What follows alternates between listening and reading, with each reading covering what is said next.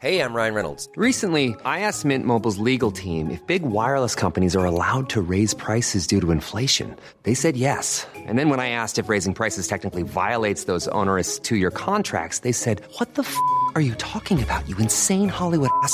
So to recap, we're cutting the price of Mint Unlimited from $30 a month to just $15 a month. Give it a try at mintmobile.com slash switch. $45 upfront for three months plus taxes and fees. Promo for new customers for limited time. Unlimited more than 40 gigabytes per month. Slows. Full terms at mintmobile.com.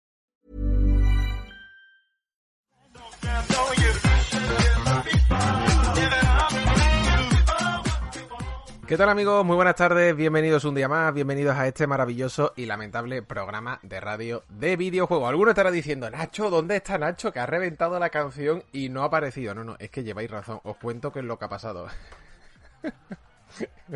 es que esto ha pasado, ¿eh? No es ninguna broma. Eh, a ver, el otro día, mi novia cambió el lugar de la cafetera, ¿vale? Cambió el lugar de la cafetera. ¿Cuál ha sido mi sorpresa? Cuando le he dado al botoncito de hacerse el café. le he dado al botoncito de hacer el café. He llegado y me he visto, porque ha puesto la cafetera encima del microondas. Cuando he llegado y he visto todo el microondas lleno de café, pero lleno. Y he dicho, hostias.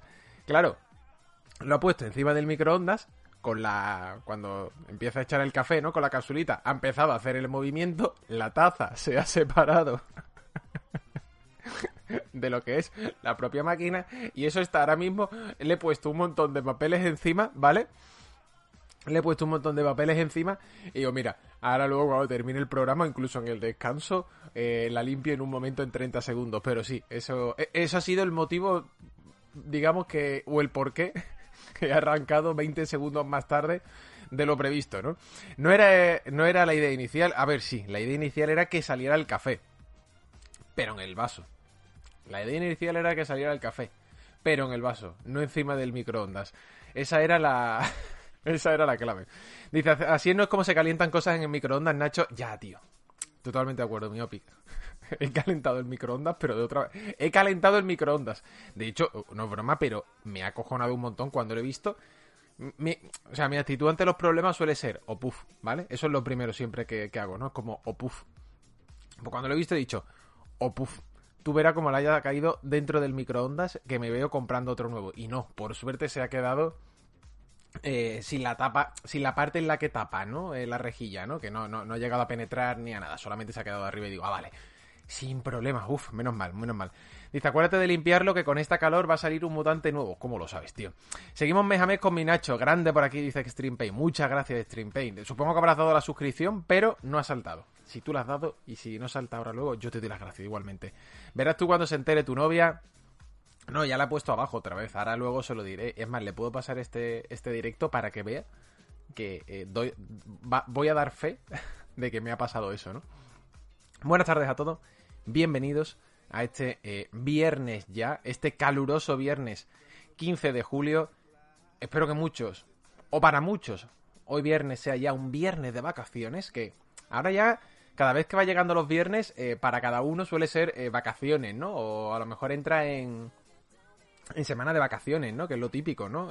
Hay gente que lo empieza el día 1, otros que lo empiezan el día 8, otro el 15, ¿no? Pero cada vez que ahora llega ya un viernes, para mucha gente es como, bien, empieza mi, mi semana de vacaciones. Así que, ojo, espero que hoy viernes lo sea para muchos de vosotros el comenzar unas vacaciones, ¿no? Dos semanas, tres, un mes, lo que sea, ¿sabes? Pero por lo menos el descansar un poquitín, que eso siempre se, se agradece, ¿no? Yo, yo siempre digo que a mí me tocará, a mí me tocará dentro de uno, dos, tres, cuatro viernes, de hecho me queda un mes.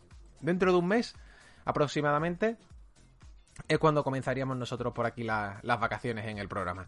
Bueno, en el programa. El programa y, y los 89.000 trillones de clientes más con los que trabajo, que está siendo, está siendo muy divertido, ¿vale? Tengo la suerte de que cada año que ha ido pasando, pues trabajo para, para más empresas, ¿no? Y me parece muy gracioso porque ahora toca coordi- coordinarse con todos, ¿no? Toca, obviamente, que como cualquier autónomo, vaya, que cualquier persona, los que seáis aquí autónomos, eh, lo sabréis, ¿no? Tocará coordinarse, ¿no? Con, con todo, en plan de, oye, me voy de aquí, si me tienes faena, pásamela ya.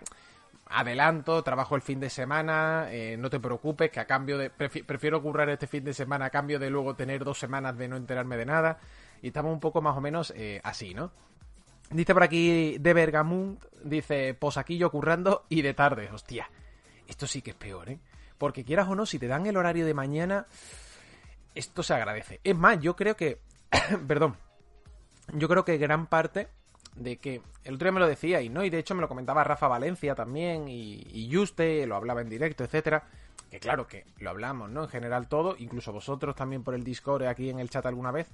Que claro, hay menos gente en verano conectada y se nota, ¿no? Aquí también en la comunidad, se nota que hay caras o hay nombres, ¿no? Que siempre contestan todos los días, ¿no? Comentan que no están, ¿no? Es normal, por ejemplo, Povich está de vacaciones. Povich de, de hecho se conectó ayer. Pero Povich ahora mismo estará en la piscina o en la playa eh, con sus hijos, intentando que, que, que, no se metan en ocho chapuzones dentro del mar, ¿no? y acaben a tomar viento, ¿no?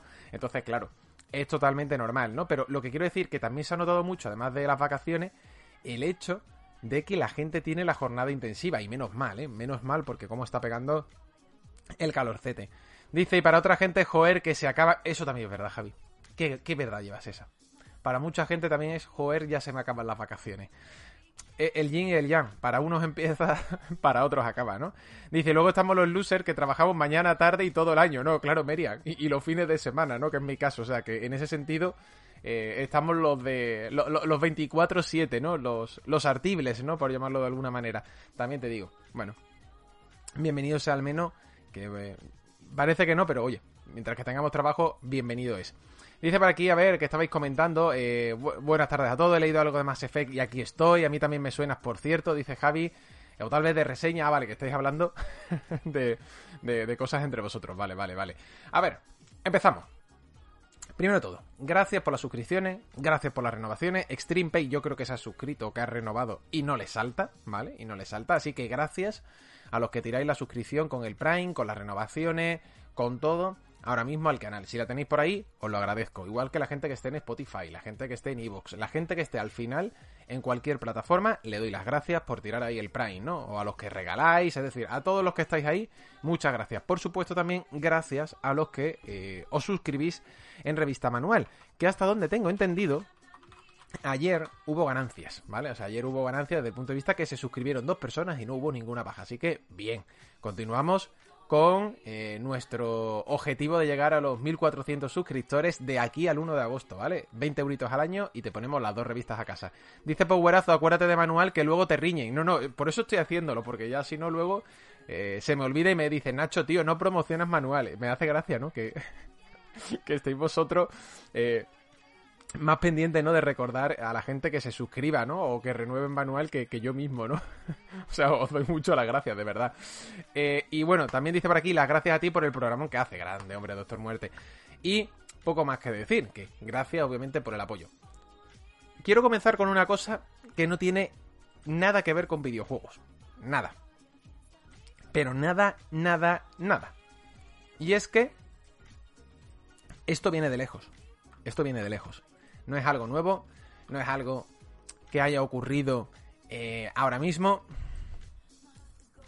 Ya es oficial el Lego de The Office.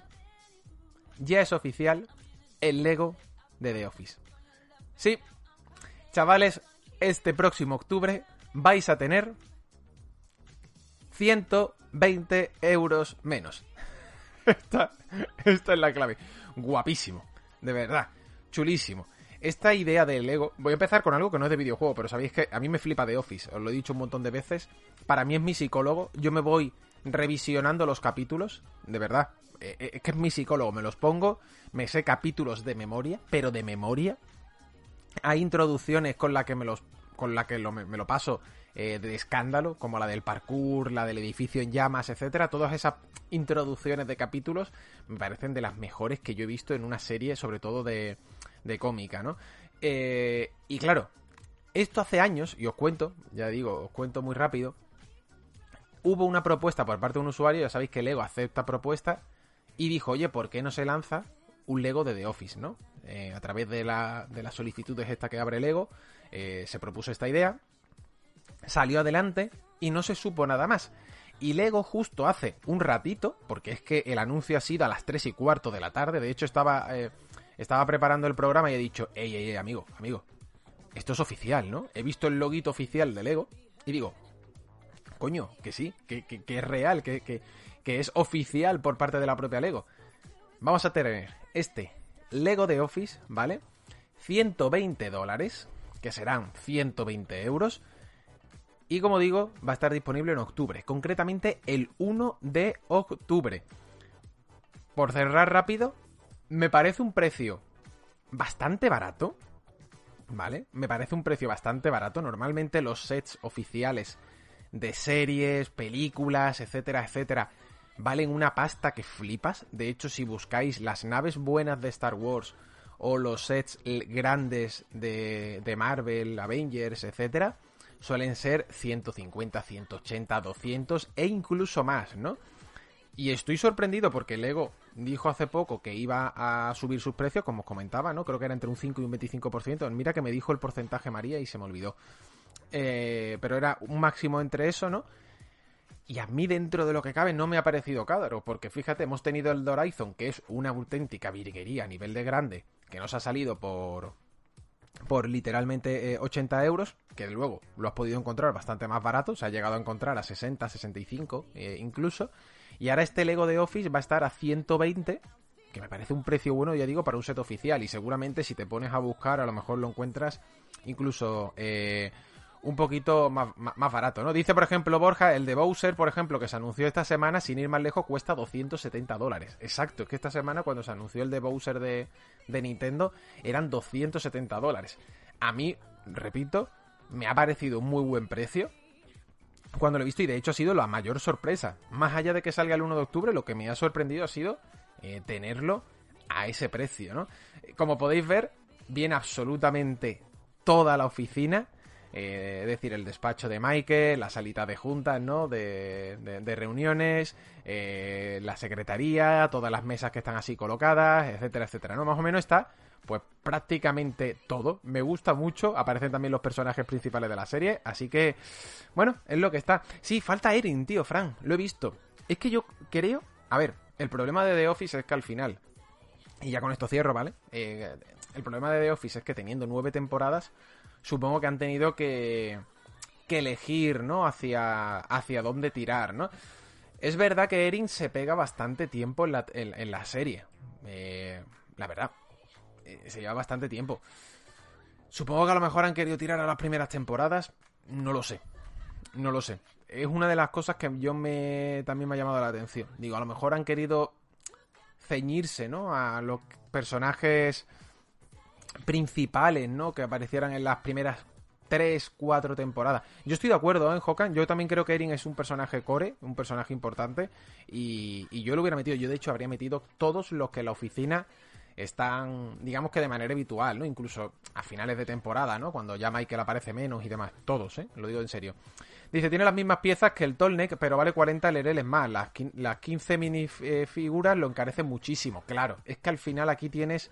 Eh, falta, o sea, te meten el plus de todas las figuras, ¿no? A diferente, tienen mismas piezas, pero eh, te meten muchas más figuras.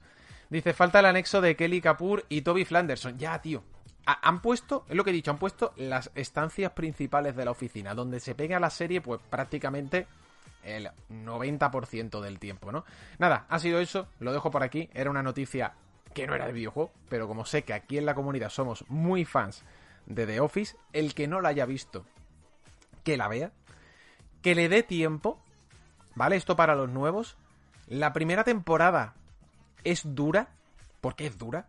Si te digo que no, te estaría engañando. Pero creo que a partir de la segunda es cuando de verdad que, claro, cuando las segundas empiezan a diferenciar y a hacer su propia versión, ¿no? Y dejan un poco atrás lo que sería la versión británica, creo que con la segunda es cuando empieza de verdad a, despuntar. La primera es dura y eso que a mí me gustó, ¿eh? A mí me parece que está bien. No me parece que sea la mejor ni de coña. De hecho, la pondría una de las últimas. Pero precisamente no me pareció que fuera mala, pero entiendo que es dura, ¿vale? Bueno, dicho todo esto, arrancamos con videojuego. Damos por aquí ya el saltito, ¿no? Que hemos empezado con este pequeño off-topic de 5 minutos de The Office. Porque, ¿vale? Vamos con Mass Effect. Sí, Vamos con Mass Effect. ¿Quién nos iba a decir? ¿Quién nos iba a decir que un viernes, ¿eh? ¿Quién nos iba a decir que un viernes 15 de julio a las 3 y 51 minutos de la tarde de España, muy buenos días a todos los de Latam, que no os he dicho buenos días, íbamos a estar hablando de Mass Effect. Sí, vamos a hablar de Mass Effect porque, porque, os cuento, resulta que Drew Carpicci, el que fuera guionista del primer y segundo título, y a su vez también autor de las tres primeras novelas de la, de la saga, ha hablado y ha comentado cositas, adivinad dónde. Pues las ha dicho literalmente en Reddit. Ayer le hicieron un, una mano, lo típico, ¿no? De hacer, pues bueno, eh, preguntas y respuestas por parte de la, de la, de la propia comunidad, ¿no? Nunca mejor dicho.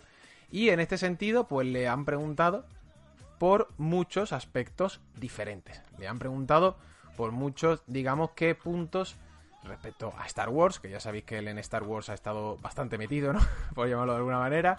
Eh, y también le han caído preguntas sobre Mass Effect. ¿Qué es lo que le han preguntado sobre Mass Effect? Pues un poquito de todo. Y la gracia, y la gracia, que por eso lo estoy trayendo hoy a escena, es que iba a contar, ¿vale? Es que Mass Effect 3 iba a contar con otro final. Mass Effect 3 iba a, a poseer otro desenlace. Vámonos un momento a 2012. ¿Vale? Oye, muchas gracias a, a, Yuiso, que se ha suscrito por primera vez. Yuiso, millones de gracias, tío, por regalar el Prime. Muchas, muchas gracias por, por el regalo, de verdad. Gracias de corazón, tío, y bienvenido a la comunidad. Vamos a retrotraernos a 2012. Quiero preguntar ahora mismo en el chat, o en Evox, o, o en Spotify. Por cierto, dale al botoncito de seguir en Spotify, que vamos como un tiro. Quiero preguntarle a la comunidad. ¿Os comprasteis Mass Effect 3 de salida? ¿O lo jugasteis relativamente eh, pronto? ¿Lo jugasteis relativamente pronto? ¿Llegasteis a vivir todo lo que sucedió con el final de Mass Effect 3?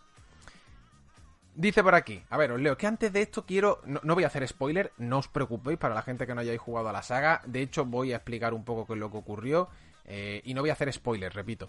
Dice por aquí Fran, release de Carpichi Cat, eh, Stroking dice de salida, de salida todo, me los compré de salidas y me los pasé en dos días, vale, vale. Dice, no, yo me lo compré la semana pasada para Wii U.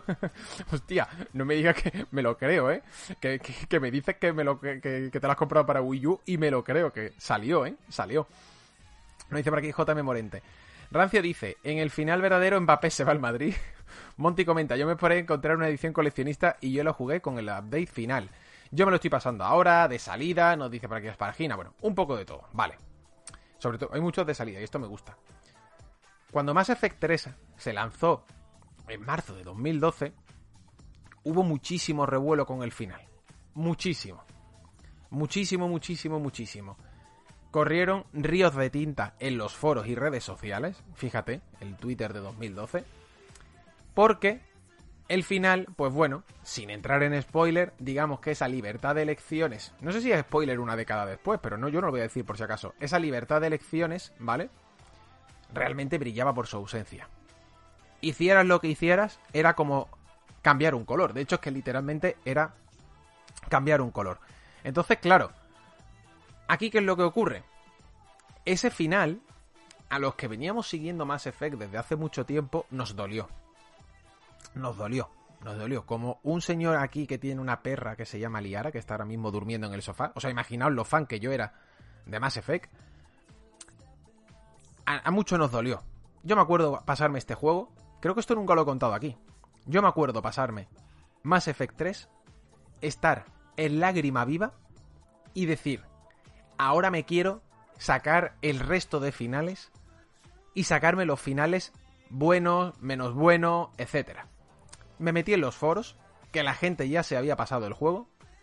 Repito, yo me harté de llorar con el final de Mass Effect 3 porque era el desenlace de una trilogía que me había acompañado. Entro en los foros y la gente empieza a despotricar. No porque yo he guardado una partida antes de este momento, etcétera, etcétera, y es que no hay... Y yo digo, ah, que este es el final. ¿Cómo que este es el final? No hay libertad de elecciones como en el 2. En el 2 tú haces el final en la misión suicida y puedes perder a casi toda la tropa. ¿No hay desenlace diferente? No. Eso es lo que hay. Ya está. Y eso fue un poco bajón, fue tal bajón que meses después Electronic Arts y BioWare sacaron, ¿vale? Sacaron una, eh, digamos que extensión, era un descargable donde lo que se hacía era como ampliar el final. Esto yo creo, corregidme si me equivoco, ¿eh? Pero creo que ha sido la única vez que ha ocurrido en la historia del videojuego. Es decir, que dos, tres meses después te saquen un añadido corrigiendo el final, que realmente no te lo corrige. Lo que hace es ampliar el final, ¿no? Lo que hace es ampliar qué es lo que está sucediendo porque es que el final era, para colmo esa era otra. Llegabas al final y el final era lo más anticlimático del mundo. Te lo explicaban en, en muy pocos minutos. Era como pom, pom, pom, fuera, ping, ya está. Y tú te quedabas así pensando y decías, coño, llevamos cinco años de viaje desde que se lanzara el primero hasta esta tercera parte y el final me lo vas a explicar en un momento. Hostia.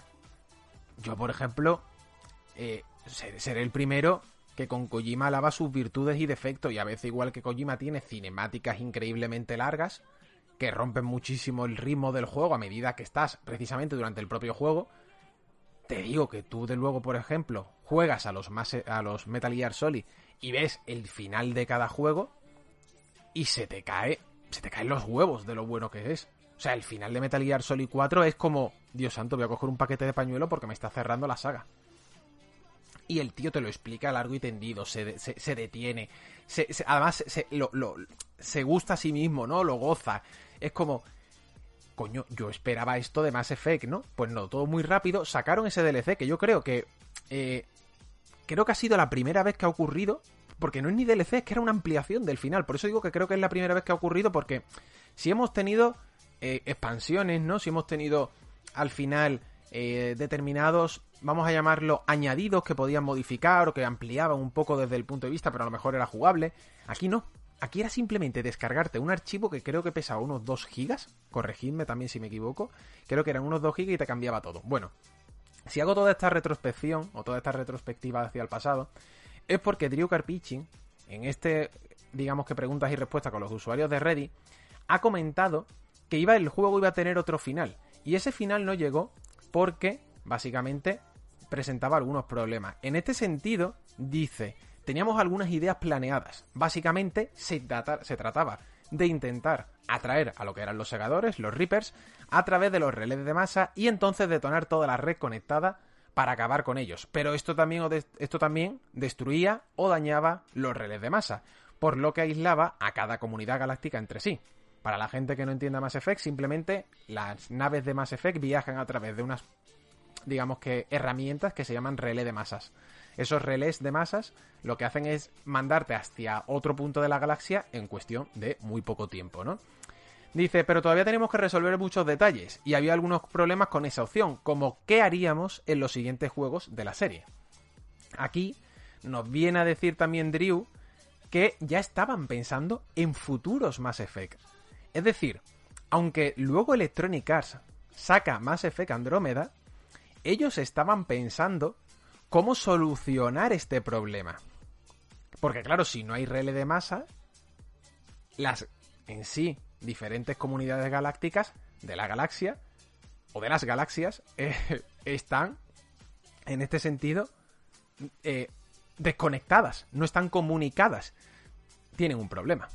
Tienen un problema enorme. Claro, ¿cómo vas a viajar por el espacio si no puedes viajar entre el espacio? Aquí está un poco la particularidad, ¿no? Y al parecer un poco el siguiente juego iba a ir, iba a ir en torno a reconstruir estos relés de masas, que Sabéis que Mass Effect 4 sí está anunciado por BioWare, sale en el tráiler, sale, eh, sale Liara, ¿no? En el tráiler, mi, querida Liara. Y, y precisamente tiene un poco de pinta de que va a ir sobre reconstruir estos relés de masas, ¿no? Que era la idea que nos dejaba caer eh, Drew, ¿no? Entonces, claro, todo esto ha vuelto a hacer que sea, entre comillas, eh, noticia Mass Effect porque 10 años después, Drew Karpichin ha comentado esto.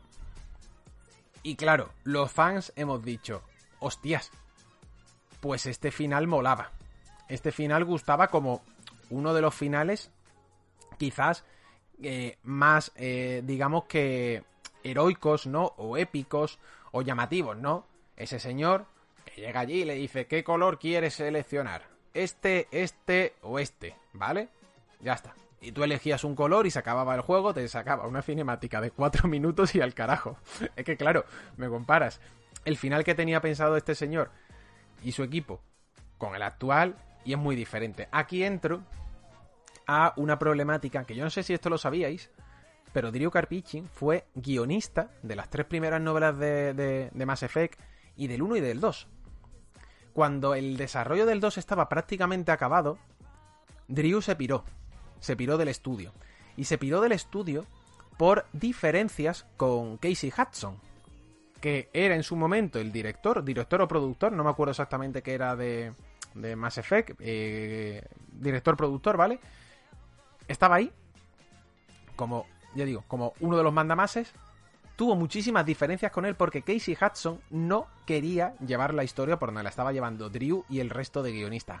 Como él tenía mucho poder en ese momento, en este caso Hudson, hubo diferencias, Drew se piró, se piró por completo de Bioware y se, se desentendió de lo que sería la historia de Mass Effect 3. Por eso, para mucha gente, Mass Effect 3 es el más flojito también a nivel de guion quieras o no, si pierdes a uno de los mejores guionistas que hay, seguramente en Norteamérica, ¿no?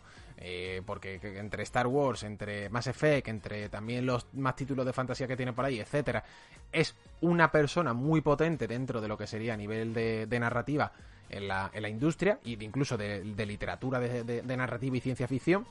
Si pierdes a esa persona que ha estado desde los cimientos y que te ha construido esta obra, obviamente lo vas a notar obviamente lo vas a notar. ya es como, al final, estas cosas siempre lo digo. Cuando tú pierdes a tus patas principales de la mesa, tú puedes sustituirlas, pero no son tus patas principales. Y son los que tenían claro cómo soportar el peso del tablón. En este caso de la historia. Casey Hudson, fijaos cómo es la vida, luego se fue de Bioware, luego volvió. De hecho, acordaos que esa noticia, la noticia de que Casey Hudson eh, regresaba precisamente Casey Hudson se eh, tuvo muchísimos encontronazos con, con, la gente de Bioware, se fue luego también, y luego eh, otra vez se volvió a ir, ¿sabes?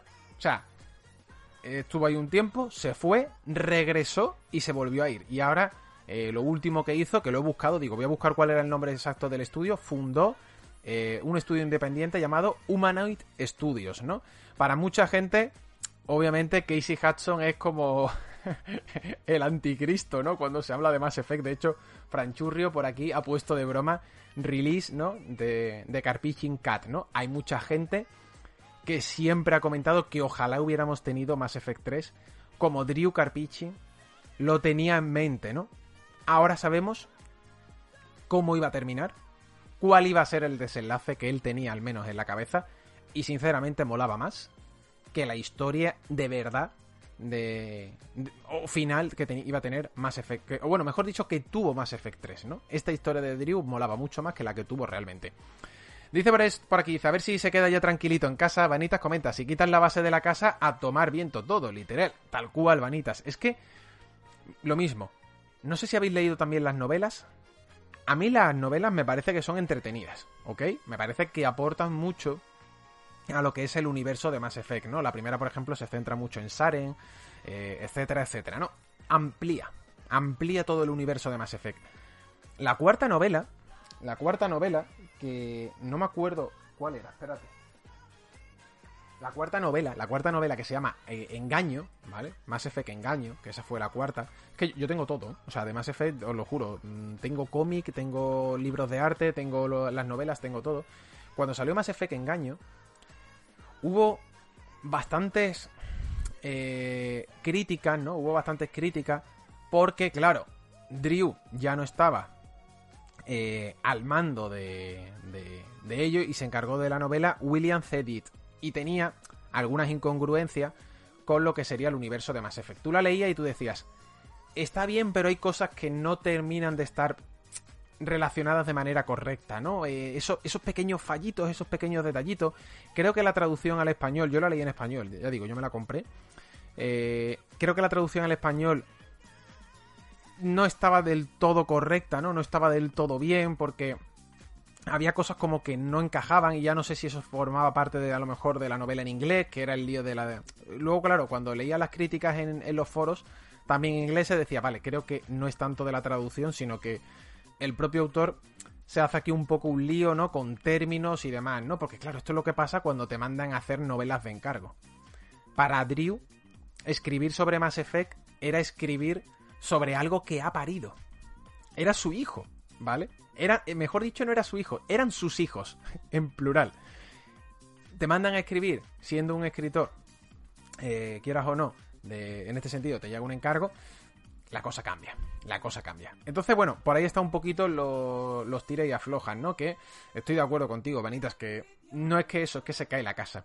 Noguillo dice, si no recuerdo mal, cambiaron al final eh, a Michael Walter. Puede ser, no sé si era el nombre y ese nuevo nota era el guionista de los cómics. No, Michael Walter estuvo también en los cómics. Estuvo ahí en los cómics. Las novelas son increíbles, me gustaron más que los juegos. Eh, Monty, yo te lo digo verdad, las tres primeras novelas a mí me gustaron. Creo que ampliaban muchísimo el universo. Lo que he dicho antes, no me parece que sea, eh, obviamente aquí, eh, García Márquez, por supuesto. Pero estaba guay.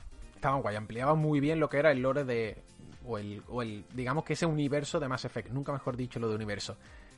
Comentáis más cositas. Stroking, me pasé el juego con los cuatro o cinco finales posibles. Y en el rojo básicamente pasaba lo del final que han dicho, pero bueno. A ver, pasaba sí, pero no, Stroking. Al final lo que pasaba es que cambiaban los colores.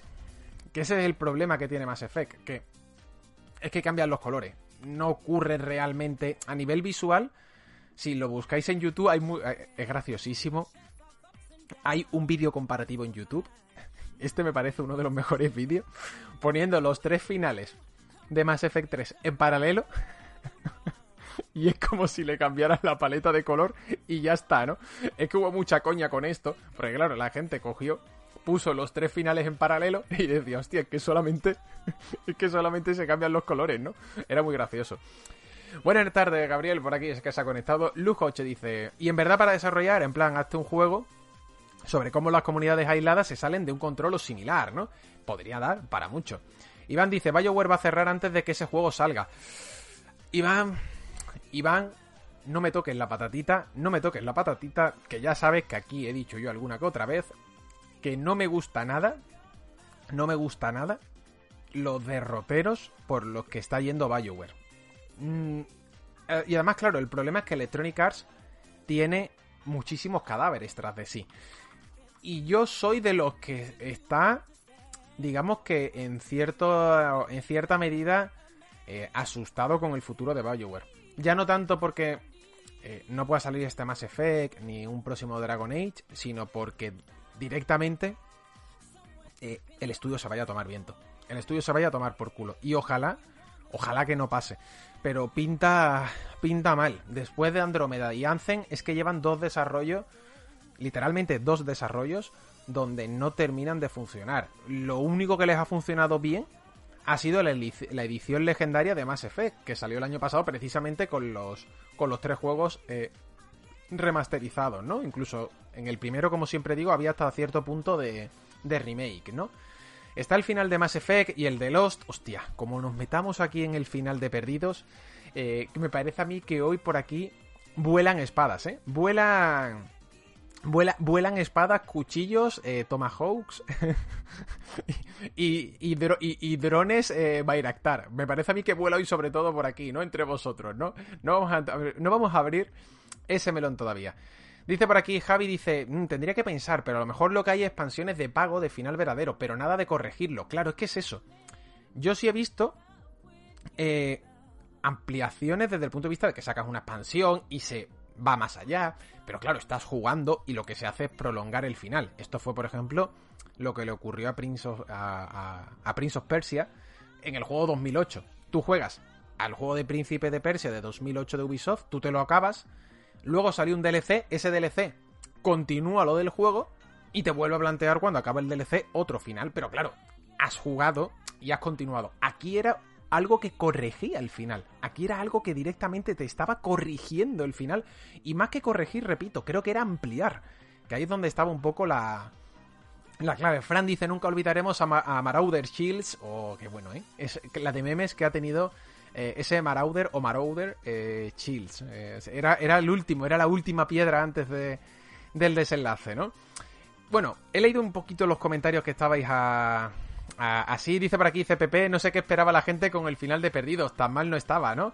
Y dice, el final de la serie hizo honor al nombre, nos dejó a la mayoría perdidos. Aquí para colmo, esto fue otra cosa que yo viví en directo, hubo problemas con la emisión. Y no voy a hablar mucho más de Perdidos, ¿vale?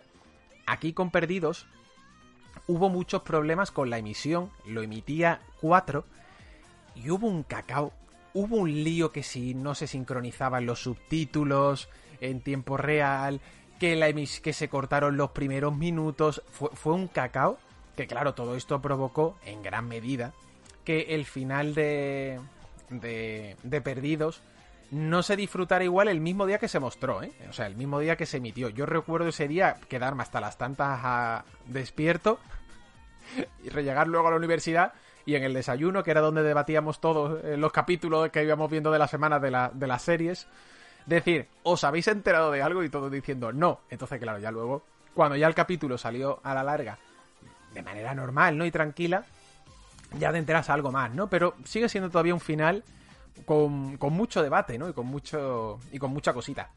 Quiero cerrar este bloque de Mass Effect, que no solamente Derivo ha hablado, sino que tenemos un regalo. Sí. Tenemos un regalito. Tenéis acceso, ¿vale? Ahora mismo a todos los de... Bueno, no todos no, vamos a matizar. A casi todos los DLC, porque son el 95%, que además los he consultado esta mañana. Tenéis de manera gratuitas, gratuita sin la S, los DLCs de Mass Effect 2, 3, Dragon Age Origins 1 y 2. Os voy a pasar el enlace porque esto merece... Bien, os voy a pasar el enlace y os paso un guion. En- enhorabuena, Nacho. Eres un puto crack, de verdad. Espérate un momento. Ahí está. Os lo paso por el chat. Ahora sí. Ahí tenéis la noticia. Tenéis también el enlace para pinchar.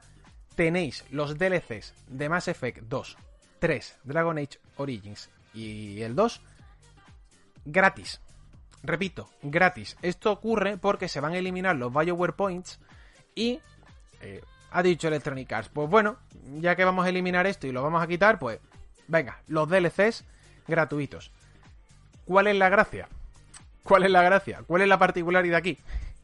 Los DLCs de Mass Effect son importantísimos. O sea, no he visto unos DLCs adicionales, obviamente, más importantes para una trama que los del 2 y los del 3. En el 3 hay uno con la civilización proteana, no voy a decir nada más, que os lo prometo, yo cuando lo jugué de salida, porque a mí me lo dieron con la reserva, yo cuando jugué ese DLC, hice así, dije, pero por favor, ¿cómo, eh, ¿cómo puede ser esto optativo? O sea, ¿cómo puede, ¿cómo puede ser este DLC optativo? Si esto es súper importante para... De hecho, es que claro, si alguien no obtuvo ese DLC en su momento, es que se perdía muchísima miga, se perdía muchísimo contenido importante de lo que era la trama de Mass Effect, ¿no? Entonces, bueno, ya te digo, era de estas cosas. Obviamente, si tenéis la Legendary que se dio el otro día en Amazon Prime, que os la pasé por aquí también para que la descargarais, ya tenéis estos DLCs. Pero, si tenéis hechas las respectivas compras, pues podéis hacer en, en un momento, os vais a la BioWare Store y descargáis los DLCs de manera gratuita. Que oye, repito, creo que al final lo podréis eh, agradecer. Queridos amigos, vamos a hacer una mini pausa porque me está pitando algo ahora mismo ahí. No sé qué me está pitando. Volvemos muy rápido y ahora os cuento. ¿vale? A, ver, a ver qué es lo que está pitando. 4 y 17 minutos de la tarde. Os pido perdón por esta pausa. O sea, que la pausa siempre es a las 4 y cuarto, como bien sabéis. Pero ha sido una pausa un poco más interrumpida. del golpe así, porque ha empezado a pitar el congelador. Y es que no, fíjate, lo cerré antes, pero al parecer tenía, tenía algún problema. Eh, se estaba descongelando y estaba bien cerrado, ¿eh? Simplemente le he metido un poquito de potencia y ya está. Yo supongo que será del, del calor y que se habría quedado a lo mejor lo típico, ¿no? Un poquito abierto, pero bueno, no ha pasado eh, nada, ¿no? No ha pasado nada. Dice aquí mi menda no se ha jugado ni un solo DLC del Mass Effect. Tengo que pillarme la Legendary sí o sí. ¿No te la ha jugado, Fran? Hostias. Tienes que jugarlos. Fran, tienes que jugarlos. Sabiendo que te gusta tanto Mass Effect, deberías. Eh, debería jugarlo. Dice Dagubin, informa de la noticia más importante de hoy, que es que van a sacar un set de Lego de The Office. Dagubin, te imploro que mires el principio. Hostia, es que fijaos lo que me conocéis ya, ¿eh, cabrones? Fijaos ya lo que me conocéis, que ha llegado Dagubin ahora y ha dicho, tienes que informar del Lego de The Office. Ponte el inicio del programa, Dagubin. Verás Verás la sorpresa que te lleva. No, no, he hablado ya. He hablado, he hablado de ello al inicio del, del programa, ¿no? Por eso eh, os lo comento, ¿no? Que, que estaba aquí. Eh, bueno, estáis hablando un poco también de serie. Ahora luego vamos a hablar de otra serie. Lo vais a ver. Ahora luego vamos a comentar otra, otra serie más. Pero ahora vamos a dar el salto a Skate. Vamos a dar el salto a Skate porque tenemos noticias importantes y bastante con el juego de, de, de Electronic Arts de skate, ¿no? De monopatines. Os voy a decir una cosa. Estoy, os lo dije ya hace unas semanas, cuando se mostró el primer tráiler que era con bloques, eh, que con sin las físicas, es decir, todo en un, digamos que, momento de desarrollo muy incipiente. Estoy bastante sorprendido con Electronic Arts cómo está llevando esto. Dagubin dice, he llegado tarde. No, no, te preocupes, y por eso te digo que ponte luego que te va a hacer gracia, porque es que eh, me ha gustado, ¿no? Fíjate lo que me conoces, que... que he hablado, he hablado, he hablado ya de- del Lego, por eso te digo que me ha parecido muy gracioso. Eh, estoy sorprendido con cómo está llevando Electronic Arts todo lo relacionado con Skate. Porque ya de por sí el tráiler era bastante arriesgado a la hora de mostrar, digamos que el juego sin, sin terminar, sin texturas, obviamente con bloques grises, con un nivel de física realmente paupérrimo, etcétera, etcétera. Lo estaba mostrando como se hace un juego, así de claro. Pero es que ayer mostró un diario de desarrollo, os recomiendo verlo, ¿vale? Os lo recomiendo que, que le echéis un vistazo, os voy a pasar de nuevo el enlace, porque merece mucho la pena, donde hablan sobre el juego. Y han dado, han dado muchas noticias eh, bastante, eh, digamos que agradables. Para empezar, el juego va a ser intergeneracional, es decir, va a estar disponible en Play 4, Play 5, Xbox One, Series X, S, PC. Va a tener eh, también juego cruzado, que esto me parece una maravilla. Y no solamente va a tener juego cruzado, sino que también va a tener lo que sería cross-save. Es decir, tú tienes tu partida, por ejemplo, en Play y puedes continuarla en PC. Todo perfecto. Y ahora viene el punto más importante y el que a mí me ha sorprendido. Va a salir free to play. Yo creía que Electronic Arts nos iba a meter los 60 pavazos por el nuevo Skate. Va a ser free to play. Va a ser free to play con sistema de monetizaciones que ya han dicho que va a ser básicamente cosmética. Que lo que quieren es que la monetización del juego sea a través de elementos cosméticos. Eh, me ha sorprendido todo. Cross-save, intergeneracional, cross-generation a la hora de eh, poder jugar de una plataforma a otra, free to play, con cosméticos, Electronic Arts, la empresa de FIFA. No sé, me ha llamado mucho la atención todas estas noticias eh, respecto a Skate y yo creo que podemos estar pues más o menos contentos, ¿no? Con, con lo que hemos obtenido. Asimismo, también se ha dicho que el nombre, ¿vale? El nombre, por cierto, también sale para móviles, que no lo, no lo he comentado. El nombre de Skate no va a ser Skate 4, Skate 5, Skate no sé qué. Se va a llamar Skate. A secas, ¿vale? Skate con un punto al final. Así, sin más. Eh, la idea es un poco hacer un reboot de la saga, por llamarlo de alguna manera. Yo creo que lo que van a intentar es eso, un poco lo que hizo Tomb Raider, ¿no? Lo que hizo God of War en, en 2018, ¿no? Vuelves a iniciar, vuelves a poner otra vez de nuevo el nombre sin ninguna coletilla, Skate, Tomb Raider, eh, eh, God of War, etcétera, ¿no? Tal cual, así, ya está. Así que, quedaos con los puntos claves. Skate, como nombre, free to play, intergeneracional, juego cruzado, posibilidad de intercambiar la, progresión y, por último, ya digo, eh, bueno, free to play que lo he dicho, ¿no? Pues ya está, eso, free to play. No sé si lo había dicho, pero si no lo he dicho, sí. Comentáis por aquí, cosmético y otras cosas, ¿no? Dice Raúl. Sí, y otras cosas. Esas otras cosas huele... Es donde dice Javi, es lo que huele a, a gato encerrado. También te digo, supongo que esas otras cosas serán a lo mejor skaters que podrás luego desbloquear, ¿vale? O algún escenario o alguna cosa, ¿no? Pero si no afecta al juego, que es la clave para mí, oye, ni tan mal.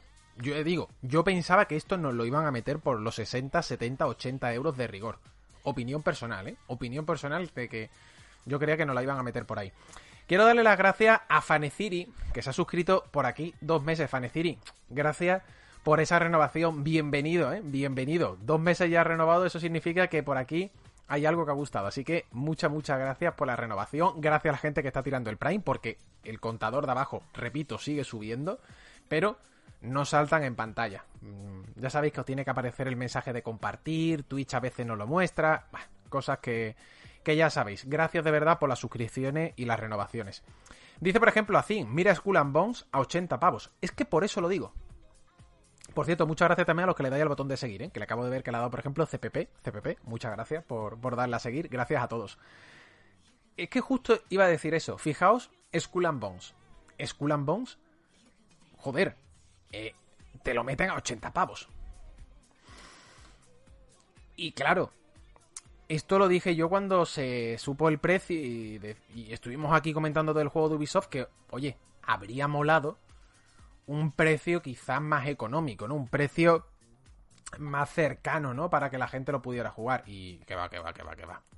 80 pavazos y listo. Yo creo que, y esto lo dije con lo de Overwatch, lo he dicho con muchos juegos, que ahora mismo para este tipo de títulos necesitas salir ya free to play. Necesitas salir free to play por toda la competencia que existe. Tienes que tener un producto muy bueno, muy bueno a nivel online, repito, exageradamente bueno para tú poder salir a 80 euros. Es decir, debes tener tamaña seguridad, debes tener tal confianza en tu producto para salir a 80 euros siendo multijugador, que es que yo no me la jugaría. O sea, yo no me la jugaría ahora mismo con ningún título. Pero bueno. Y el día antes de God of War, esa es otra. Y el día antes de God of War. Dice, esto estará acordado por contrato con Shanghai. ¿O dónde está? Sí, con Singapur. Está con Singapur. A ver, con Singapur realmente lo que tiene es el acuerdo de que tiene que salir este año. No sé si estará fijado algo del precio. ¿Vale? O sea, el precio no lo sé. Tomafu dice, estando Sea of Thieves en Game Pass, Skull and Bones alias El Naufragio de Singapur. Se va a dar una hostia, comentáis por aquí, ¿no? El skin de Old Tony Hawk a, a 20 euros. Yo me vuelo que van a ir por ahí los cosméticos. Yo me vuelo que van a ir por ahí seguramente las cositas cambiadas. Que hablando de Electronic Arts, joder, Electronic Arts, hoy le estamos dedicando el bloque, ¿eh? Hemos empezado con Mass Effect, hemos bueno, hemos continuado con Skate y ahora nos vamos a ir con un ex Electronic Arts. Ayer os estuve comentando, o ayer os estuve hablando sobre, en este caso, eh, Unity. La herramienta de desarrollo, el motor de desarrollo, ya sabéis que, bueno, está tomando decisiones muy controvertidas. Ayer os lo decía, que ha habido una fusión con, con Iron, que es una empresa de bastante dudosa reputación y calidad. Y claro, ¿cuál es el problema? Y esto tiene la vinculación con Electronic Arts, ¿no? Que es que el CEO de Unity, el CEO de Unity, que es John, eh, John Richitello, seguramente si estáis al tanto de la actualidad del videojuego desde hace bastante tiempo, ¿no? O digamos que años, os sonará porque John Richitello fue también en su momento uno de los mandamases de Electronic Arts. De hecho, creo que llegó a ser el CEO. No sé si. Que, alguien me corrija de nuevo. Creo que llegó a ser.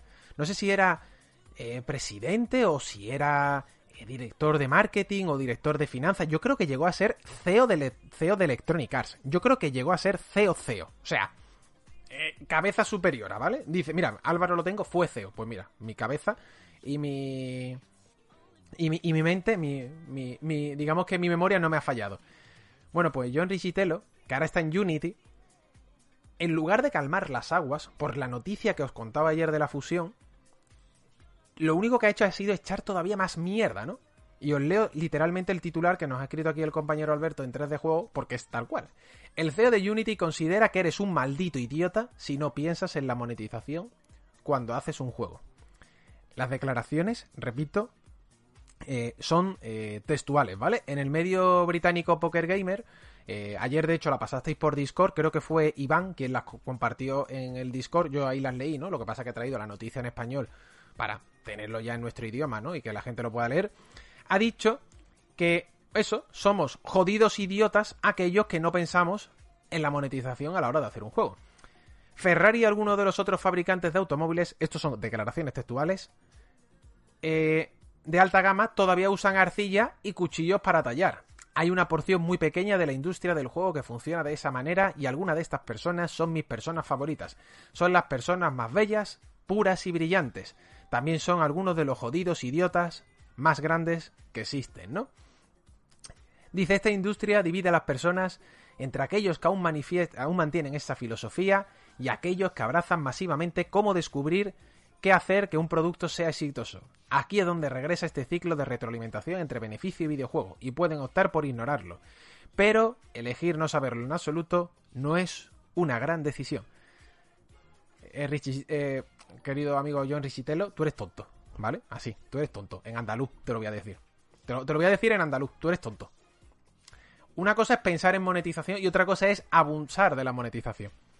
Que vuestro acuerdo de ayer, que lo comentábamos aquí, que habéis escrito una nota de prensa que es indescifrable, porque es indescifrable, una nota de prensa en la que habéis metido solamente temas que si de el, universo, el meta, la cripto por algún lado de manera así un poco escondida.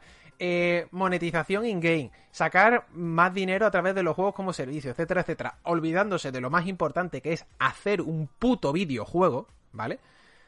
se ha llevado el rapapolvo de toda la comunidad que usa Unity. De hecho, nada más que hay que ver este chat ahora mismo, que es, hay muchos desarrolladores, nuestro Discord, que somos muchísima más gente de desarrollo, y cómo los principales desarrolladores del mundo que utilizan Unity en su juego están en pie de guerra por las actualizaciones y las cosas que estáis haciendo. Esto es muy, esto es muy sencillo. Es que eh, tú nos puedes llamar jodidos idiotas o malditos idiotas a nosotros. Me parece, venga, va, llámanos lo que tú quieras, si me parece bien, llámanos lo que tú quieras. Pero es que somos los que usamos tu motor. Me parece de escándalo. Me parece de escándalo, de verdad. Porque no pensamos en la monetización principalmente. No, pensamos en hacer un juego y que ese juego, obviamente, luego, si vende y vende bien, pues de puta madre. Ya está. Ya está. Ahora, plantéate plantéate, yo en Richitelo, desde aquí te lo digo, a, las cuatro y media de la tarde de este caluroso eh, viernes 15 de julio en Sevilla, ¿vale? Que hace 40 grados. Plantéate por qué, por qué, ¿vale? ¿Por qué el 15 de noviembre de 2021 vosotros teníais las acciones de Unity a casi 200 dólares? Plantéate por qué hace 8 meses teníais las acciones de vuestra empresa a 200 dólares y ahora mismo están a 32 ¿Qué os ha pasado para perder 170 dólares a nivel de valor de cada acción? Hazte esa pregunta, John Richitelo, vida mía, ¿vale? Te voy a soltar hasta, te a soltar hasta un mi arma. Plantéatelo un poquito. Plantéatelo por qué está la gente tan quemada con Unity.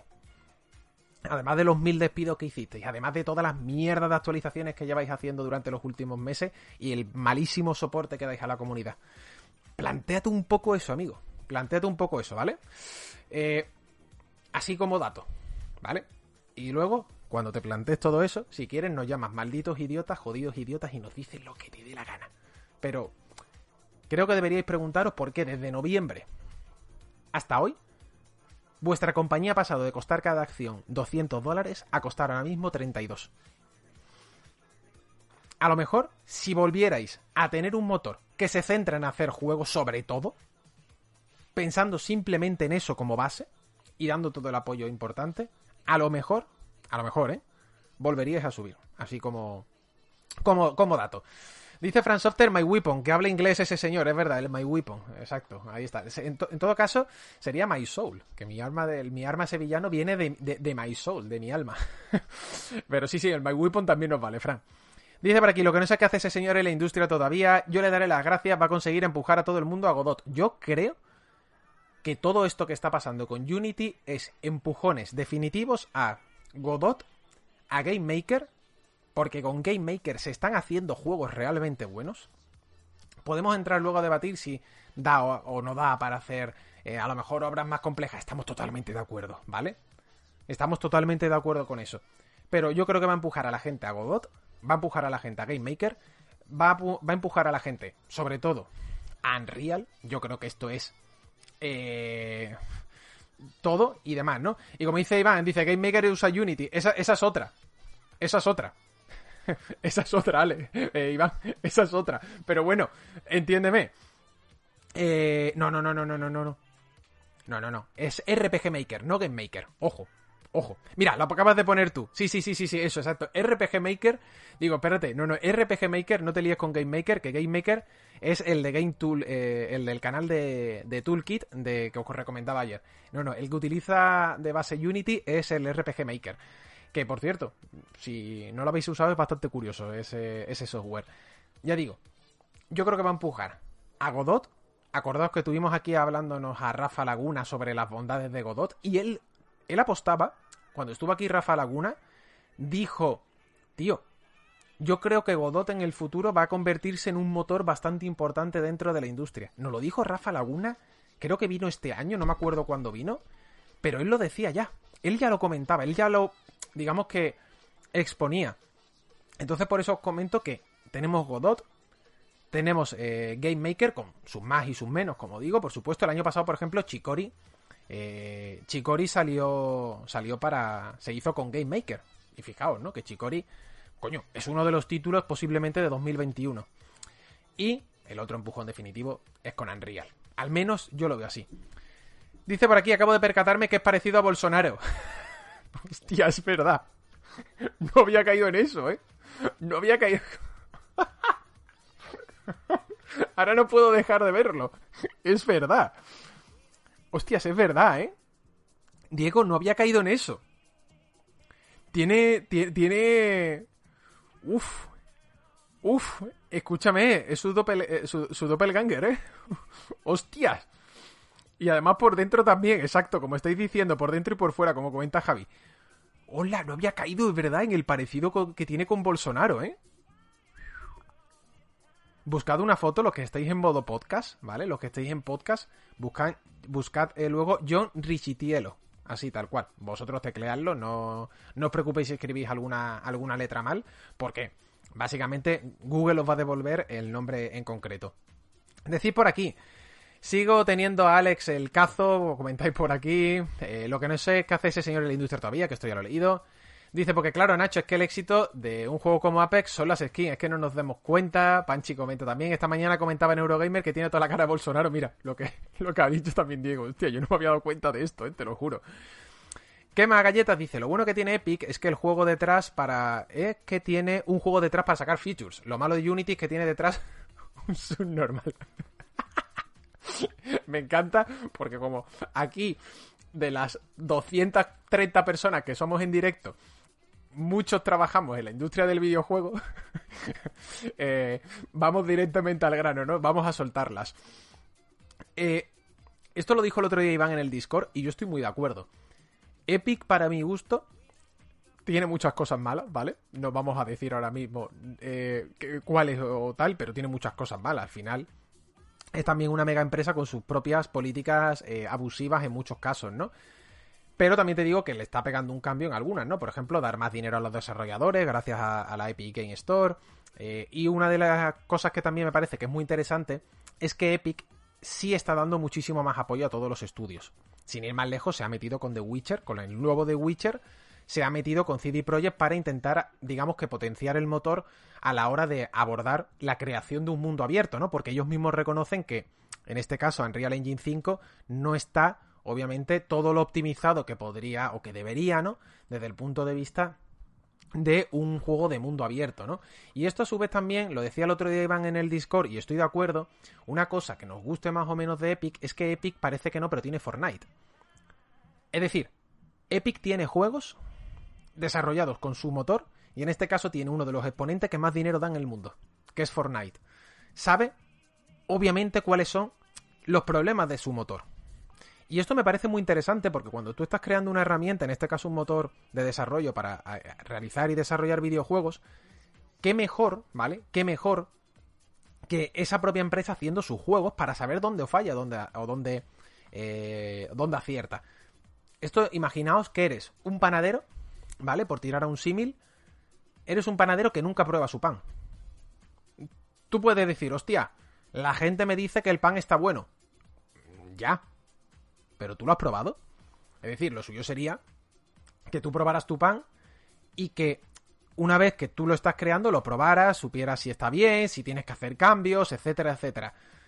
Digamos que esa analogía Epic la hace con Fortnite. Está desarrollando el juego, lo prueba, sabe dónde falle y sabe obviamente las necesidades que pueden tener los desarrolladores a largo plazo e incluso a corto. Entonces muchas de las introducciones que hace Epic en su motor están teniendo una base sólida, que es la base de que ellos mismos están haciendo eh, sus juegos, ¿no? Dice por aquí también Paco, dice, hay gente que todavía cree que el dinero es lo primero. Y ojo, Paco, si al final está claro que todo el que hace un videojuego a una pequeña gran escala lo que busca es un fin comercial. Hasta ahí estamos de acuerdo, porque hay que pagar facturas. Estamos. Aquí yo creo que estamos todos de acuerdo. Pero el problema de John Richitello, cuando nos llama, ¿no? Eh, jodidos idiotas, ¿no? Por no pensar en la monetización antes que todo, es que hay gente que quiere hacer el juego que le gusta, con, obviamente, una finalidad comercial, pero no pone la finalidad comercial encima y por delante de absolutamente todo. Es decir, lo que quieres es hacer un buen juego y precisamente que a raíz de hacer un buen juego luego venda bien. No vamos a vender y ya si acaso hacemos un buen juego. Ese orden de factores es súper importante. Ese orden de factores es súper importante. Es súper, ya digo, vital, ¿no? En este sentido. Comentáis por aquí, es que además el que llevó Electronic Arts a la casi quiebra fue, eh, fue él, ¿no? Nos dice Iván. Y el que está llevando Unity a la ruina es él, con tanta monetización y pollas, ¿no? Eh, este no piensa en la monetización, piensa en cómo forrarse, forrarse, nos dice por aquí Monzi, ¿no? Por ejemplo, y bueno, un poco ya información de, de todo tipo. Dice Cielo y Niebla, Unity ha hecho compras como la de Weta para equipararse a Epic, pero también se necesita una estructura detrás, no solo dinero. Stine dice, me da miedo The Witcher con Unreal Engine 5. Pues sabes qué te digo, Stines, que yo me quedaría muy tranquilo. No sé nada, ¿eh? O sea, no sé nada. Eh, os lo digo de verdad. Mm, a nivel de, de, cómo va el desarrollo y etcétera, etcétera. Pero yo me quedaría muy tranquilo precisamente por eso. Porque cuando, por ejemplo, se hizo Cyberpunk, ya sabéis que tuvieron que adaptar su propio motor, que el motor obviamente tenía muchos problemas, y que claro, le están metiendo otras nuevas features, etcétera, etcétera. Yo me quedaría tranquilo teniendo detrás a Epic. Porque Epic le interesa que The Witcher 5, 4, eh, me perdón, salga muy bien. Salga muy, muy bien. Dice Vanita, claro, Nacho, no sabes nada, guiño, guiño. De verdad, de verdad, ¿eh? O sea, no, no, sé nada. El otro día, esto, no, esto sí es cierto, hace dos días estuve hablando con un colega que estuvo en, en CD Projekt y me echó otra vez peste de la empresa. Y digo, joder, joder. Eh, es que van a conseguir hacer a Epic los buenos, eh, lo busqué en Google y son clavados, ¿no? Dice Álvaro, ¿habremos descubierto el fenotipo de la mala persona? Pues puede ser, ¿eh? No te digo yo que no. El tipo este del Unity dijo que los artículos son clickbait y el auto full of context, ¿no? Nos dice por aquí eh, Guzmán Emiliano, ¿no? Y bueno, un poquito de... Nacho confirma de Witcher 5, donde ha salido el 4 y confirmamos el 5, me parece bien. Y dice Stroking, o cuando cocinas cualquier cosa. Lo normal es probarlo mientras cocinas para saber si va a salir bien eh, aliños, etcétera, ¿no? Y mira, me gusta mucho uno por aquí, dice Diego, bueno, un panadero celíaco. Ahí me has dado, Diego.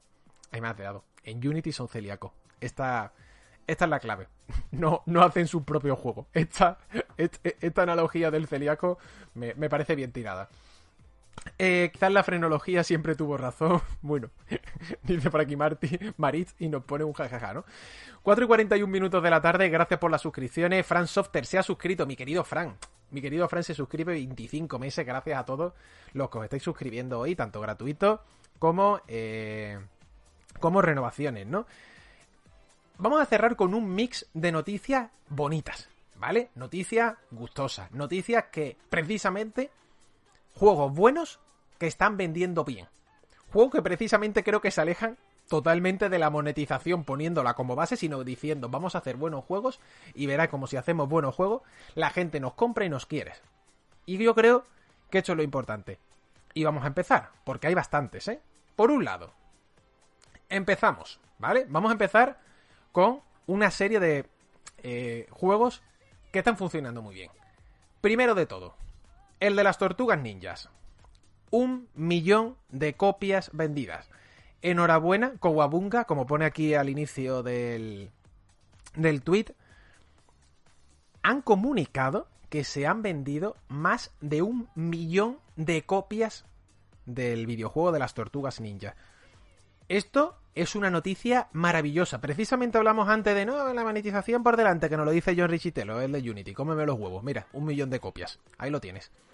Un millón de copias haciendo un buen juego con mucho cariño por las tortugas ninjas. Eh, me parece muy gracioso cuando se ponen tantos personajes en pantalla. Te pierdes un montón, pero a mí me gusta, sinceramente. ¿Vale? Y fíjate que mucha gente decía, hostia, tío, va a salir en Game Pass, a ver si esto reduce las ventas. Un millón de copias eh, en su primera semana. Repito, en su primera semana a la venta. Son números con los que deben estar contentísimos. No llega cualquier juego al millón de copias eh, vendidas. Así que enhorabuena, de verdad. Enhorabuena a toda la gente, desde Dotemu hasta todo, hasta Tribute y toda la gente que está detrás en el desarrollo del juego, por esta cifra. Continuamos con más ventas, porque, como digo, son para eh, estar muy contentos con todos estos datos. Otro juego, hablando precisamente, hoy, parece, de verdad, que vamos a hablar eh, de, de, Electronic Arts. Pero es que esto también ha ocurrido. Y Takes Two, el juego de Joseph Fares, dirigido por Joseph Fares, ha vendido 7 millones de copias. Ni tan mal, ¿eh? Ni tan mal que este título, en un año aproximadamente, de hecho, un menos, menos de un año realmente, ¿no? Eh, haya vendido un, millón, digo yo, 7 millones de copias. Enhorabuena. Además, esta noticia me alegra me alegra un montón más. Porque como Electronic Arts, este tipo de juegos se la suda, hablando en plata, y os pido perdón por la expresión, como Electronic Arts, este tipo de juegos se la repampinfla, me alegra que de repente, al final, a través de la venta, le diga a la propia Electronic Arts, oye amigos, mirad qué es lo que ocurre cuando se hacen juegos buenos. ¿Vale? Juegos precisamente que, oye, simplemente vamos a hacer una historia divertida, cooperativa, es que juegazo de verdad. Como decíais aquí en el chat, 14 millones de... 14 eh, millones de, de, jugadores, porque ya sabéis que en, eh, en It al final son dos. 14 millones de jugadores. Es una pasada. De verdad. Es, es, uno, es un guantazo a muchísimos de los directivos de Electronic Arts que no confían en este tipo de videojuegos ya. Yo entiendo que a Joseph Fares le dejan un poco más de rienda suelta porque ya estuvo también con A Way Out. Eh, son juegos que, bueno, dentro de lo que es el ciclo de desarrollo, no cuestan, por supuesto, 100 millones de dólares, tampoco costarán 50. Y, les parece, pues eso, dicen, bueno, va, lo sacamos, nos venden un millón, dos millones de copias, recuperamos la inversión y bueno, nos quitamos un poco el San Benito de ser Electronic Arts, ¿no? La de los sobres de FIFA. 7 millones de copias. Esto es lo que ocurre cuando las cosas se hacen bien. Acordaos que este fue el Game of the Year de 2021. Muy bien, y como dice Iván, dice, eh, Iván comenta esta noticia, se mea en la cara del CEO de Unity. Dice, no solo no vamos a meter monetización, sino que es un juego con dos. Van a poder jugar dos jugadores, correcto. Aquí no solamente uno, sino dos. Y eh, no sé si os acordáis, este juego salió a precio reducido. Esta es otra. Este juego, este juego no salió a los 60 pavos de rigor, ¿eh? Este juego no salió full price de lanzamiento. Este juego salió un pelín más barato. Entonces, claro, ahí está la, ahí está la clave. Que todas aquellas cosas que Electronic Arts en el fondo no quiere apostar por ellas, de repente parece que le está dando en la cara como un boomerang. Toma, 7 millones. Toma, dos jugadores a la vez. Toma, eh, precio reducido en el mercado. Pum, pum, pum, pum. Una detrás de otras. Ah, bueno, y el GOTI. Y encima te llevas el GOTI, ¿sabes? Que esto ya para, para colmo. Comenta Víctor, yo lo pillé pagando un mes del EA Play y me flipó, ¿no? Es que es buenísimo. Es buenísimo. Hay niveles. El nivel del desván es maravilloso. Y mira que el del árbol es bueno también. Y luego también el que es más así rollo psicodélico. Eh, pero es que fíjate, te he dicho tres niveles así de golpe y es que es muy bueno. es que es muy bueno en general. Dice un millón más la pasta que le ha soltado Microsoft con lo de las tortugas ninjas. Totalmente, Tomás. Más luego, obviamente, la exclusividad. Petroduro dice a las tortugas les está yendo coguabunga, o como diría en la peli española, de puta madre, ¿no? Eh, hostias, el elefante, Fact de Oscar, qué maravilla de escena. En la escena del elefante, que es con la que han ilustrado los 7 millones de copias, para la gente que está en el podcast, es, un, es una foto de, de tirando un elefante por un puente, ¿vale? El elefante del juego. No voy a decir nada más. Si lo habéis jugado, seguro que, que lo reconocéis. Pues bueno, es eso, el elefante tirándolo por, por un puente, ¿no? Dice Jesús, ¿sabes si Joseph está desarrollando algo ahora? Sí. O sea, está desarrollando ya su próximo juego eh, seguro. Seguro, seguro, seguro, seguro, seguro. Vamos. Al 99% convencido de ello. Sabéis que suele tardar unos tres años en hacer la, producción. Con A Way Out fueron tres años. Supongo que a lo mejor el año que viene, ya, el año que viene, tendremos novedades de su próximo título. Tendremos novedades de su próxima entrega. Yo, encantadísimo. La otra noticia también positiva. Hemos hablado de las tortugas ninjas, hemos hablado de... Eh, se cogen los dos. se cogen los dos. Y vamos a hablar, por último, de Resident Evil 2 Remake. Ha superado los 10 millones de copias vendidas, el remake. Aplauso grande para Capcom. Una vez más, esto es lo que ocurre precisamente, de lo que hablamos antes de lo del CEO de Unity. Esto es lo que ocurre cuando se hacen las cosas bien. Cuando se hacen las cosas bien, sucede, sucede que sacas un juego en enero de 2019 y tres años y medio después tienes 10 millones de copias vendidas. Tienes más copias del remake vendidas que del original. Manda cojones, ¿eh? O sea, fíjate. Tienes más copias vendidas del remake que del original. Significa que algo bien has hecho. Y además un juego donde precisamente, repito, lo de la monetización, sí, tienes ahí el DLC cosmético del esto, del otro, a nivel de jugabilidad, no afecta nada. Yo me alegro eh, muchísimo por Capcom. Y como dice Tomás Fu, dice esto no es justo para los otros juegos. Quizás sea el mejor remake hecho. Yo lo he dejado caer aquí alguna vez. Creo que me gusta más, más el remake que el original. Fíjate que el, original quedó grabado en mi corazón, me gustó. Creo que el remake le tengo más cariño. O sea, me, me, lo tengo mejor guardado ya que el original. Lo disfruté tanto que no descarto volvérmelo a pasar estas vacaciones, fíjate. No descarto volvérmelo a, a, terminar estas vacaciones porque es que lo gocé. ¿Cómo lo gocé, chaval? Como un cochino en el barro. Como un cochino en el barro. Dice por aquí también más cositas. Eh, pocas son, eh, pero luego las hicieron muy mal con el Resident 3. Me dio pena porque eh, es un original de un juego que me marcó de peque. No te creas, yo siempre. Yo, defiendo el remake de, del remake del 3, ¿eh? No me parece tan mal remake. Hay parte, obviamente, jode mucho, ¿no? Que te quiten la, una de las partes intermedias, ¿no? De la aventura. luego te dan a cambio más juego, ¿no? Con, con Oscar pero no lo veo tan mal, de verdad te lo digo, no lo veo tan mal. Lo que sí me parece más es que, claro, sale un año después de este juego, sale un año después de esta bestia parda que es Resident Evil 2 Remake, y claro, te llama menos la atención.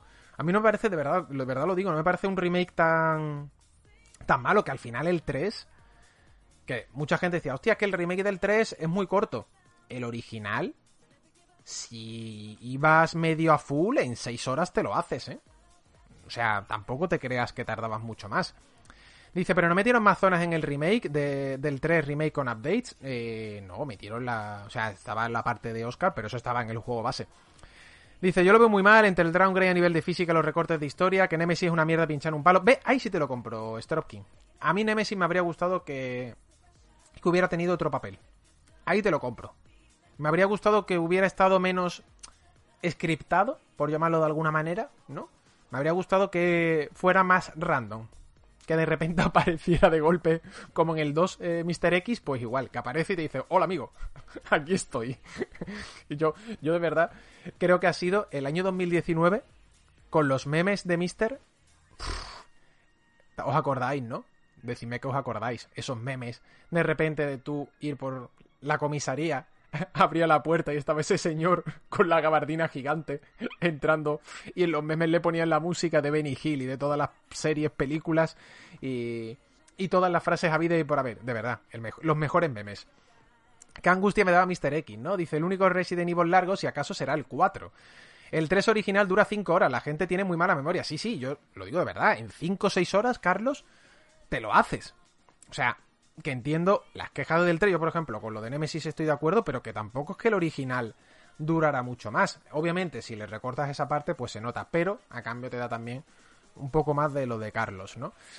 Eh, hablando de Resident Evil, y ya con esto cerramos. Ayer me empecé a ver la serie de Netflix. ¿Hola? ¿Hola? Bueno, ¿estáis escuchando? Alguien está taladrando un trompo, no sé dónde, pero bueno.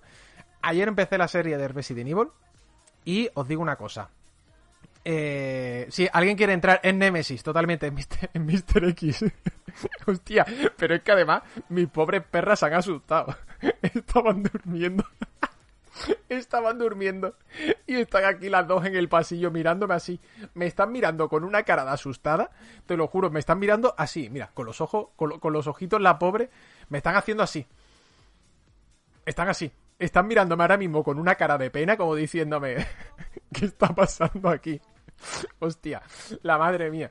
Bueno, eh, mejor eso que un OnlyFans. Uh, uy, Iván acaba de. a- Iván acaba de tirar un beef. No voy a entrar, ¿eh? No voy a entrar en ese beef, Iván. No voy a entrar en ese beef, que luego me saca en YouTube. Eh, ahí empecé la serie de Resident Evil. ¿Vale? Y os tengo que decir una cosa. Qué mala es. Dios santo. Es que. Es que me da para un podcast. Creo que no termino en hora y media. Creo que no termino en hor- en hora y media. Como me ponga. De verdad. Qué mala es. Es que María se quedó dormida, mi pareja se quedó dormida. Yo sí me vi el primer capítulo y me empecé el resto porque, joder, para poder criticar, quiero verlo con. qui- Quiero criticar con argumentos, ¿no? Pero es que no engancha nada. Es que no hay por dónde cogerla. No hay por dónde pillarla y por dónde verla. Qué dura se hace. Qué dura se hace la serie de Resident Evil de Netflix. Es que me terminé el primer capítulo y prácticamente el segundo. Y es que yo decía, es que está haciendo buena al resto de productos audiovisuales que tiene eh, que tiene Netflix. Es que está, o sea, Netflix, perdón, que tiene Resident Evil. O sea, está haciendo lo bueno a las películas, a las de animación, está haciendo bueno a todo lo demás que para colmo no es que me precisamente me parezca algo algo pasable. Qué cosa más mala, empieza a intercalar durante toda la serie flashbacks con acción real. De repente se han ido a un universo alternativo. que el problema no es que te vayas al universo alternativo. El problema es que si la serie en vez de llamarse eh, Resident Evil se llama Zombie su puta madre, pues vale, es lo mismo. No tiene nada de Resident Evil. Que aquí podemos entrar de nuevo siempre a qué es la esencia, qué es, las, qué, qué- qué- es lo que caracteriza algo. Es que no lo, no lo ves por ningún lado. No lo ves, de verdad, por ningún lado.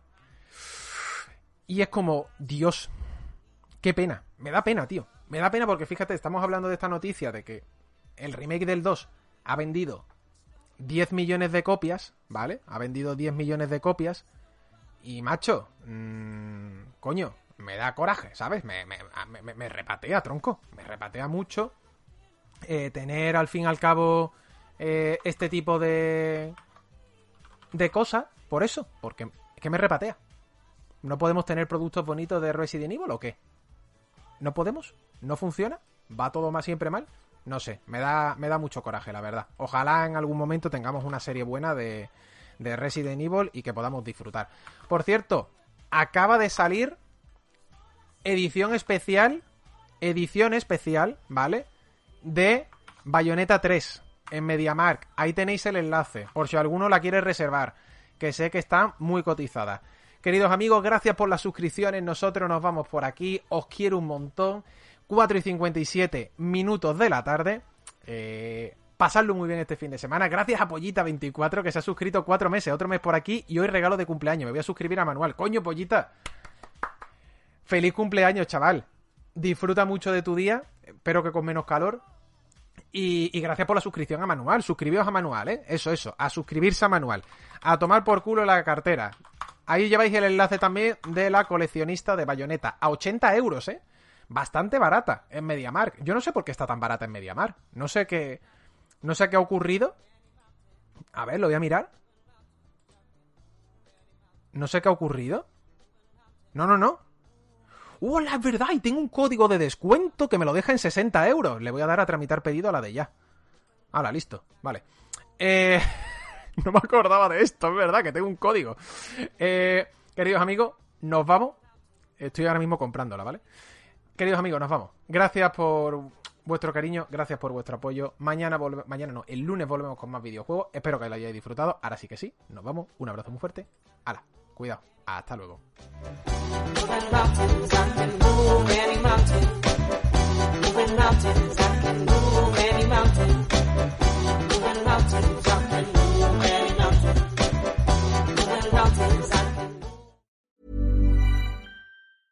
Hi, I'm Daniel, founder of Pretty Litter. Did you know cats tend to hide symptoms of sickness and pain? I learned this the hard way after losing my cat, Gingy. So I created Pretty Litter, a health monitoring litter that helps detect early signs of illness by changing colors, saving you money and potentially your cat's life. Pretty Litter is veterinarian developed, and it's the easiest way to keep tabs on your fur baby's health right at home. Go to prettylitter.com and use code ACAST for 20% off your first order and a free cat toy. Terms and conditions apply. See site for details.